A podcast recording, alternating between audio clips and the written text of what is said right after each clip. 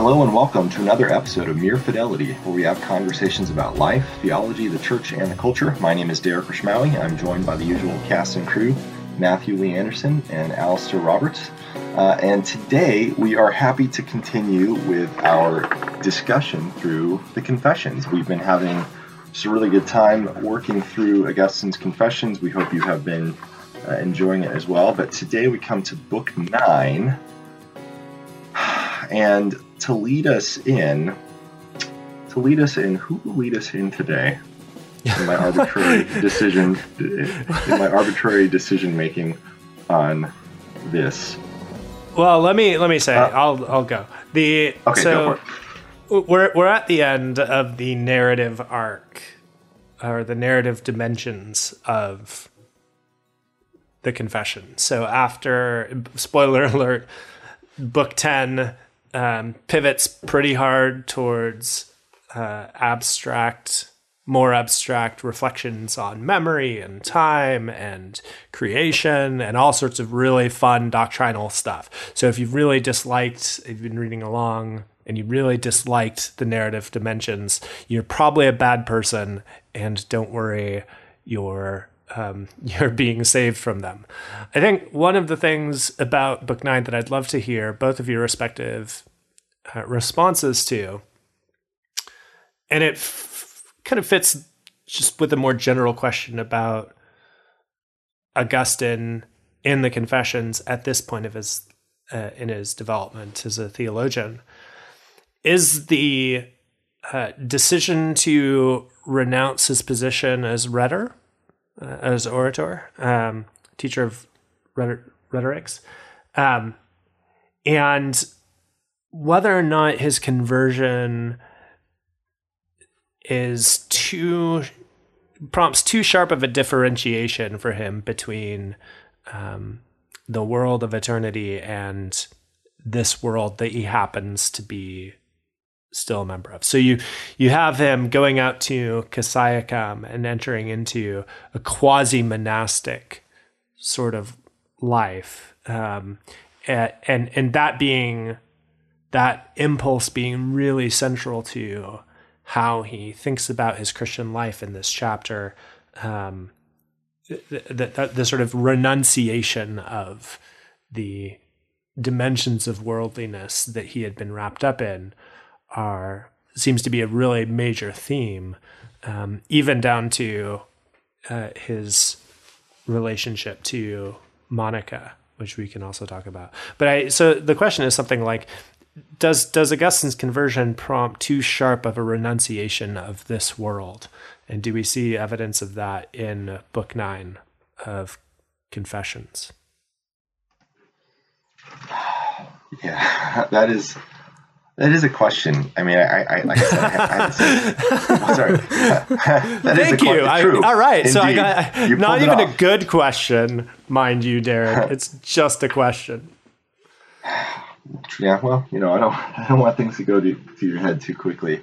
I mean, that's partly the same question I had with respect to his approach to marriage and sexuality, and whether the conversion as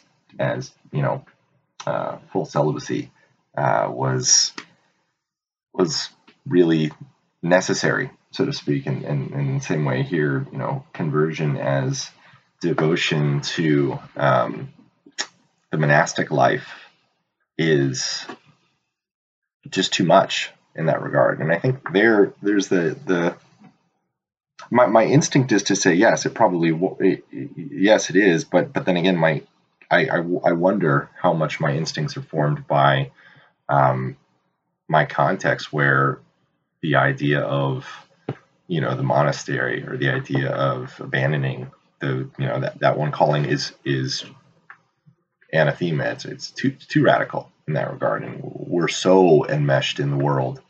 And so I don't know. It's hard. I think a lot of the question is the matter of personal vocation and personal conscience. God may give a vocation, and conversion may entail radical changes like that for individuals according to God's call. when it doesn't necessarily for all. So Augustine may have needed to do that himself personally, according to his conscience, according to what the Spirit's doing there. And, you know, in many ways, thank God he did, because it led to the career that we and the legacy that he has. But I think the question here is whether he universalizes that. And I think it's more revealed in the question of how he looks at the decisions of others in their renunciation or lack thereof, I think is where I wonder, because it's interesting, because Augustine and Augustinianism in general is taken not to be, except for in the matter of sexuality, as world-renouncing. It's supposed to be kind of a political and vocational doctrine that takes you out into the world, at least in some of the reform strains. And so it's interesting to see the way it cashed out in his own life. But that was my very vague. I'm not sure. A lot of it matters. A lot of it depends on whether you universalize his particular call outwards. Alistair? Well, he does talk about the way in which his motivation for his task as a rhetor was he was very much driven by money and the desire to make money. And when that motivation was taken from him, things were a lot harder. He had to do things by virtue of patience instead. And so I think that's an important thing to bear in mind, that the activity is not just the thing in itself, but is the whole motivation that drove him in pursuing that. Beyond that, there's also the fact that at key moments within our lives, we may have to renounce things simply because they've taken up too much of our horizon. And it's that preoccupation with things that may be good in themselves, but which saturate our horizon, the immediate horizon, in a way that prevents us from focusing upon something beyond that. There are key moments when I think we do need to make a break. I mean, I'm sure we have had this within our own lives. There was a time when I sold all my music collection, and it was the right thing to do. But I have a large music collection now, but it's not it. My relationship to it had to change, and part of that involved selling it, and so and throwing out some of it. But that is the sort of renunciation that we're often called to, and then we can rebuild things again and reestablish old practices, but they're around a completely different orientation. And there's a certain point where you have to clear, as it were, the room of your life, put this one new thing straight in the centre, and then see what fits around it. But in order to put it in there, you may need to move everything else. Yeah, Alistair, this is so far off topic, but hearing that story, listeners, by which I mean me, really are going to want to know what sort of music Alistair burned on the pile of the youth group, pyre. Bonfire. I know. I mean, what sort of music was this? Sorry. It was just mostly standard rock. Oh. It breaks my heart a little. It breaks my heart. Did you get out? Did you throw out the Metallica? Is that what this was about? I'm sorry. Apparently we're all trying to imagine Alistair Roberts' Metallica listener. Rocking out. I don't know. Yeah. I'm sorry. Hey, but on this, on the real subject though, we'll get these listeners. We will try and prize some of these details from him later and report back. I do think I want to look at, there's a feature here which is interesting in his renunciation, though, that plays into those individual judgments that we make with regard to vocation. When I got the call to ministry, I changed from my major from poli-sci to philosophy as a preparation for seminary. But that also coincided with my current boredom with my poli-sci classes and my rising interest in philosophy, which was concurrent with a spiritual awakening that was going on.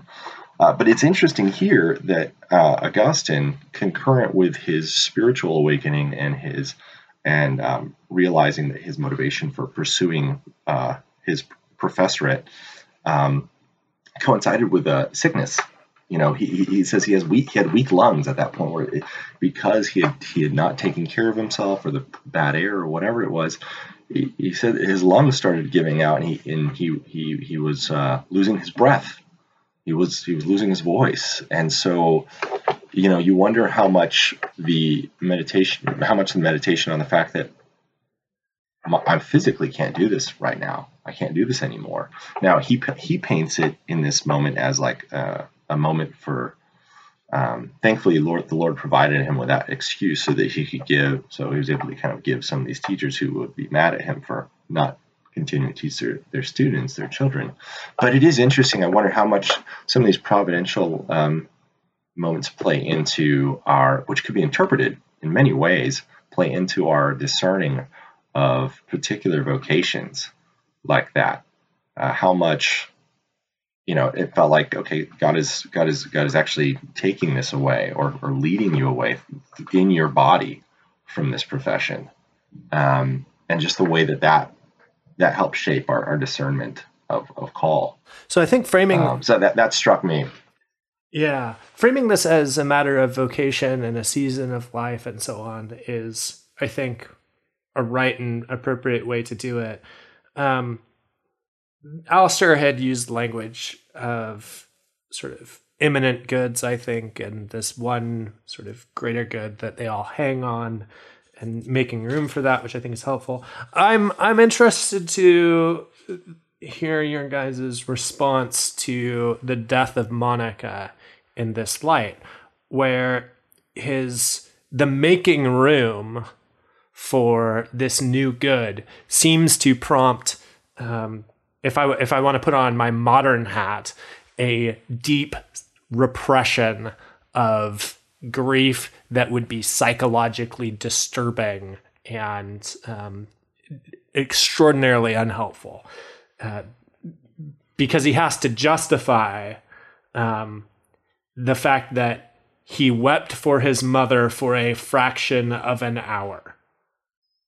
The mother who had died before my eyes, who had wept for me that I might live before your eyes, right? Like this context that he's in of renunciation of worldly goods extends all the way to the renunciation of grief at the loss of one's own mother, who had in fact been an instrumental part of opening Augustine's life to the eternal good. Yeah. So I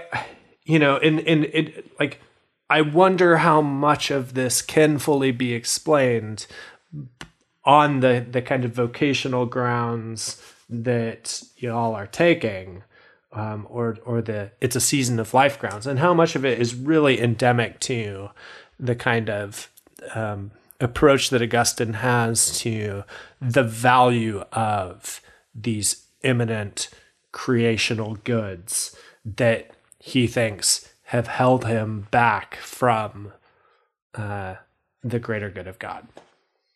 Well, yes, I think he does go too far in that questioning of the appropriateness of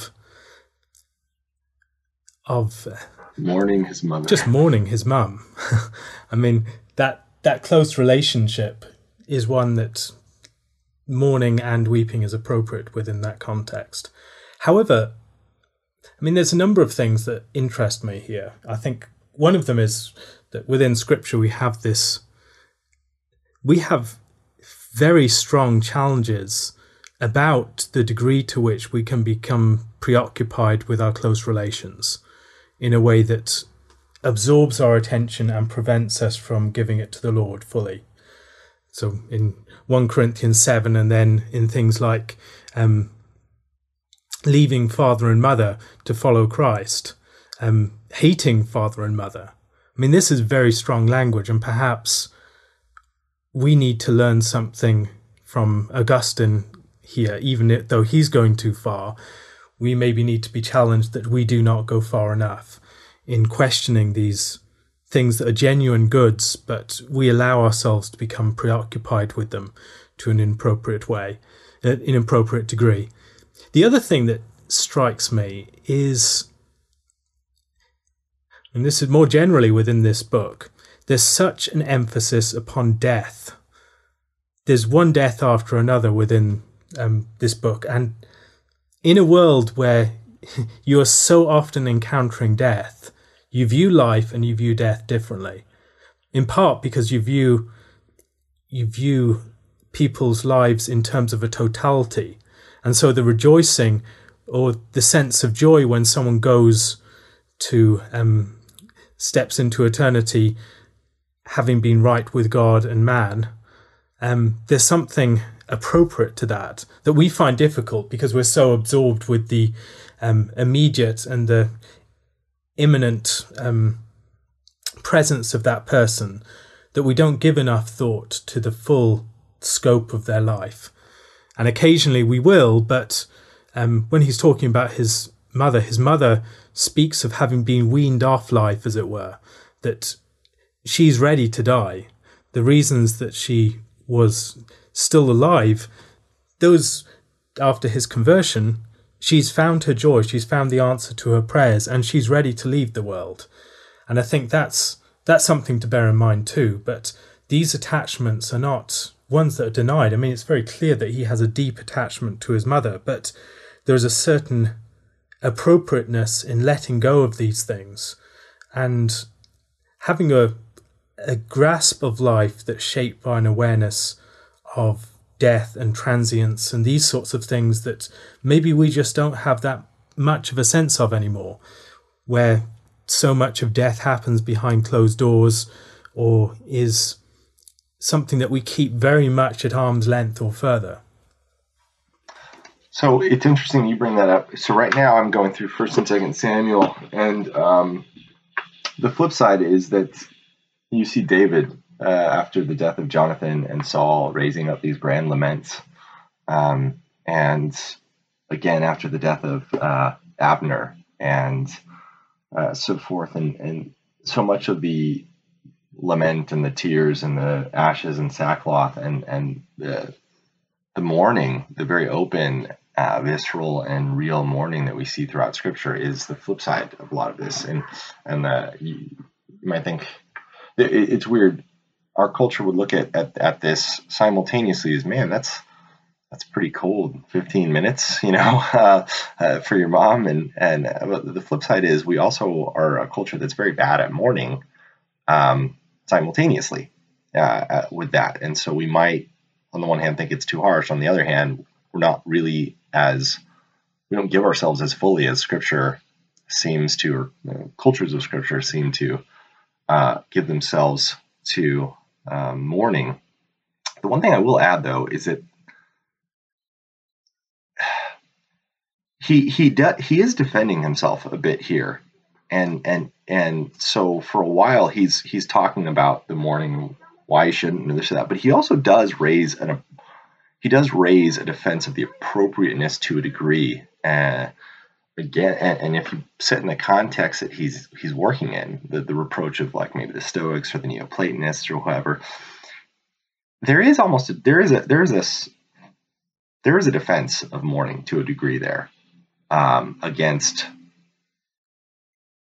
critics from that time and that place. So set in the context where he's from, to some degree, it seems like Augustine is giving more space to it than many would think appropriate. So we might see him charting a very harsh path, and yet it might be in the time giving space that many would not. One other element, though, when it comes to what you were talking about, I want to pick up is the vision. Monica, Derek, before you go there, okay, I just wanted to affirm Alistair's point about the presence of death.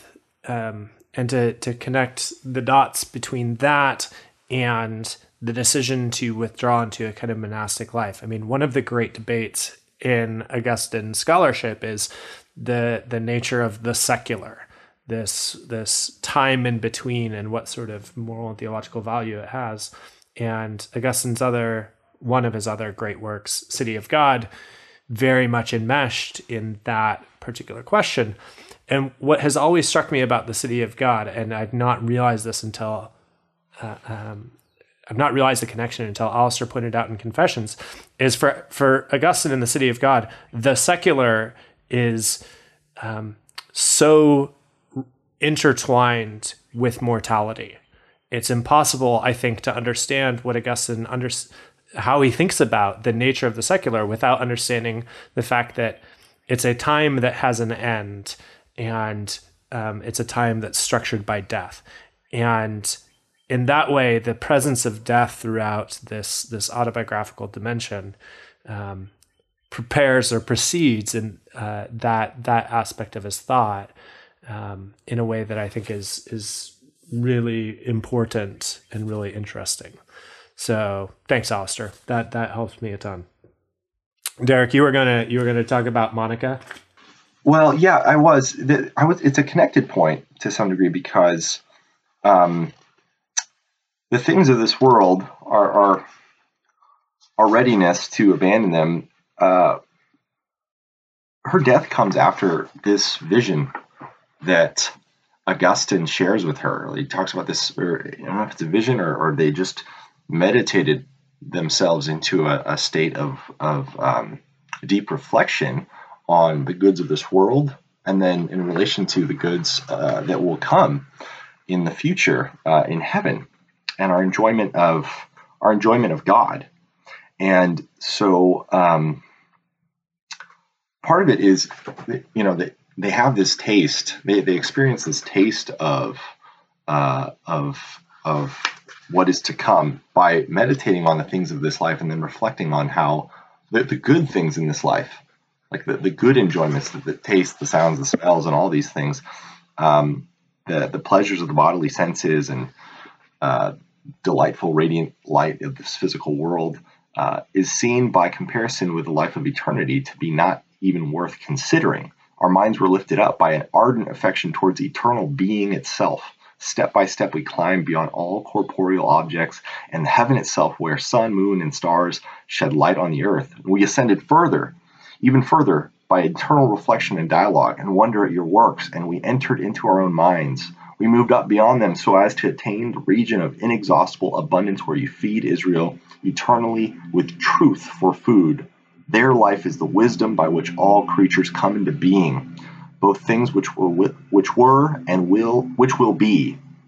Both, but wisdom itself is not brought into. And he keeps going on here about the pleasures of the eternal, and so, but it's rooted in, to some degree, by understanding and enjoying the pleasures of this world in a way that allows them to sort of leapfrog up into the eternal and think, as good as all this may be, that is far surpassing. That is far surpassing. And so there's the denial of the world is really caught up in this really, really rich, deep sense that the eternal is good and glorious and pleasurable and delightful and joyful. And in a sense, Monica can pass in peace, yes, because of, having secured Augustine's conversion, but then also just knowing what is coming, and then his own comfort comes in part from having that experience and knowing what is coming.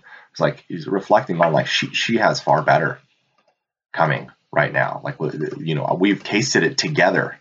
That experiential dimension, I think, is also important for. So, Derek, the flip side of all this is, if I can make a point that I suspect Alistair will appreciate, and maybe would make on his own for him.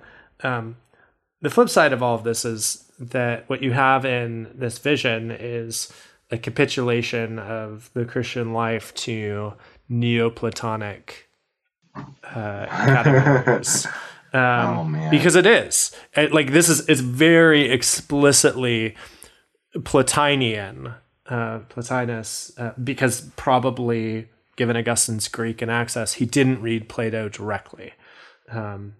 But if you've read Plato's Symposium, Diotima's Ladder is just this kind of ascent up to the form of the beautiful, which requires at every stage not just the affirmation of the stage that you're on, but a sharper renunciation of it for what it cannot supply.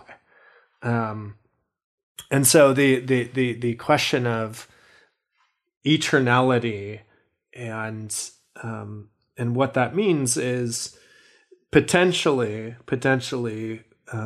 corrosive to the kinds of models of spirituality and of the Christian life that we would get within Scripture. That would be one possibility. One question about this vision is and the kind of ascent that he describes is the extent to which the steps on that ascent structure our reading of the biographical dimensions of Confessions.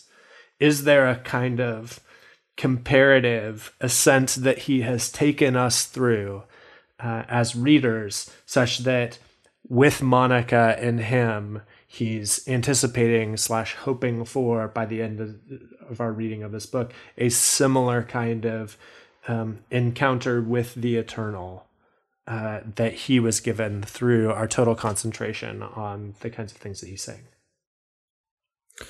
Something I found very striking here is, I suppose, the erotic component of his whole vision, the emphasis upon the life of eternity not being worthy to be compared with, or is so far beyond the pleasure of bodily senses and the delightfulness of the light of the physical world.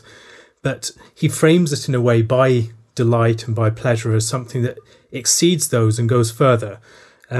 So talks about that very much in terms of, our minds were lifted up by an ardent affection towards eternal being itself. Then later on, and while we talked and panted after it, we touched it in some small degree by a moment of total concentration of the heart, and we sighed and left behind us the first fruits of the spirit, bound to that higher world, as we returned to the noise of our human speech, where a sentence has both a beginning and an ending. And that sense of longing and desire and affection and eros, I found that very striking as a component of that sort of Neoplatonic spirituality. Maybe something that we don't have enough in our longing after the age to come, after thinking upon heavenly things as something that is supposed to excite our longing, a sense of desire and yearning after something that is beautiful and good, that is not disconnected from the things that are immediate to us, but draw us beyond those and enable us to rise up to something higher. Can I just say how much I love it? It's a Christmas miracle that I have offered the skepticism about the Neoplatonic dimensions here, and Alistair has defended them. Like, it's how pleasant it is when brothers dwell together in unity. Oh, man. So can we talk a little bit about, since we're at the end of Book 9, can we talk just a little bit about biography and the Christian life? Because this is probably the first robust spiritual autobiography. My introduction to Augustine's Confessions was at a talk that I went to as an undergrad by a person who will remain nameless, who argued that Augustine is sort of deeply narcissistic for the way in which he engages in self-scrutiny and tells the story of his conversion. I'm wondering what you guys make of the biographical dimensions and how, given that we're now leaving them behind after this chapter, how we should understand the place of autobiography within the Christian life. Well, first of all, we'll pray for your friend. Thanks. Sorry, I'm guessing this person's matured in the Lord since then. But I think to some degree there's we have to factor in the fact that there's also some personal apologetic going on. There's a reason that's one of the dimensions to what he is writing in terms of his place in the ministry and so forth. I do think the stepladder dimension that you're speaking of is definitely there. Thinking about this now in the wake of, you know, the 500 million personal essays we've all read at this point on the internet, it feels different, right? It's hard not to filter it through the authenticity trap and the the thirst tweets and the look at me dimension that so much of us that we're awash in. So I don't want to read it through that lens here. This whole thing is a testimony to the Lord's work in the way that Augustine writes it. It's an examination of the way the Lord has been at work providentially in his life. And I was actually thinking about this the other day. I think there's something, it can be dangerous, but it can also be very healthy to reflect in this way. I was thinking the other day about this. There's times in my life where the Lord has said no to a prayer, and I was angry. I didn't understand. 5, 6 years, 10 years down the road, that I'm quite grateful. I'm quite grateful. But if I didn't reflect like that, the reflection like that helps me live in these times where I think he's saying no now, but if I can think back. Well, okay, but I've been in places like this before. God has nevertheless been faithful to me in those times where I thought I didn't understand. I didn't understand why he wasn't giving me what I thought I needed. I was a fool, right? He knew I needed something else. And so reflecting on what the Lord was doing in my life 10 years ago, 5 years ago, helps me live now.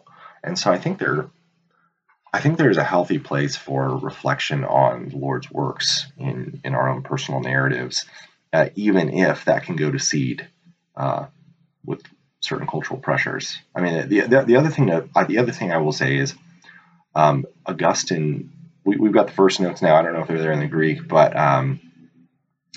the narrative is also thoroughly saturated with Scripture. He's reinterpreted his life through Scripture, and that gives the ballast and the backbone to the whole thing. And so that's the other dimension that I think often we don't see in the terms of personal narrative, is that there's lack of attention to scriptural narrative and the scriptural narrative exercising a determining function as to how we read our own lives. So those are my couple of thoughts. Alistair? There are a number of factors that need to be taken into account, and perhaps comparing Confessions to one of the myriad of works that has emerged from the millennial evangelical first-person narrative industrial complex will show that maybe it's not so narcissistic after all. But I think, for one, he's writing this at a distance of over a decade from the end of the events that he records. He's looking back on his experience and trying to make sense of it in a way that he's not still caught in the immediacy of the experience and of this journey. He's moved beyond it, and he's looking back to try and understand these things. It's a deeply theological account, because for Augustinian theology, I mean, it's understandable that he should become a question to himself. Theologically, anthropology and the question of the sinful nature All these sorts of questions are very live ones. And so this existential emphasis is fairly appropriate to the theology that he's trying to develop and explore. And expressing it within an in this autobiographical framework is not an artificial approach to it. It's a very apt avenue into thinking about Augustinian themes. I mean, how do I understand my own experience? How do I read that? And so often we have these frameworks for interpreting our spiritual experience that are given to us by the particular tradition that we're within, and giving people a paradigm worked out within the account of his own life to think about their spiritual experience and God's work within their lives, what it means to be converted, what it means to desire things properly, what it means to struggle with the sinful nature, how God can be active within his providential dealings in your life, through answers to prayer and these sorts of things. These are very important questions that help us to live in an Augustinian manner and to think about ourselves and to understand ourselves in this way. So it's a deeply theological account. Also, it's one that's not primarily about just his own individual headspace. It ends with the death of his mother, and that's significant. I don't think that's an accident that it ends at that point. The narrative is very much framed at many different points by her prayers, by her longing for his conversion. And so her death is a very natural point to end. Now, if it was just about his personal experience, he'd be bringing it up to date, to the present. But it's something more than that, and the themes that he's exploring, and as he will move forward beyond a purely autobiographical approach, I think that's illuminating too, that autobiography is serving a broader theological purpose, which will be more fully disclosed in the chapters that follow. You know, there's more that we could do here, but it's a good word to end on for this time. Once again, we will be returning next week, probably with a different subject, and we're coming back to Confessions again soon. So we hope you've been enjoying these discussions, but for now, thanks for listening.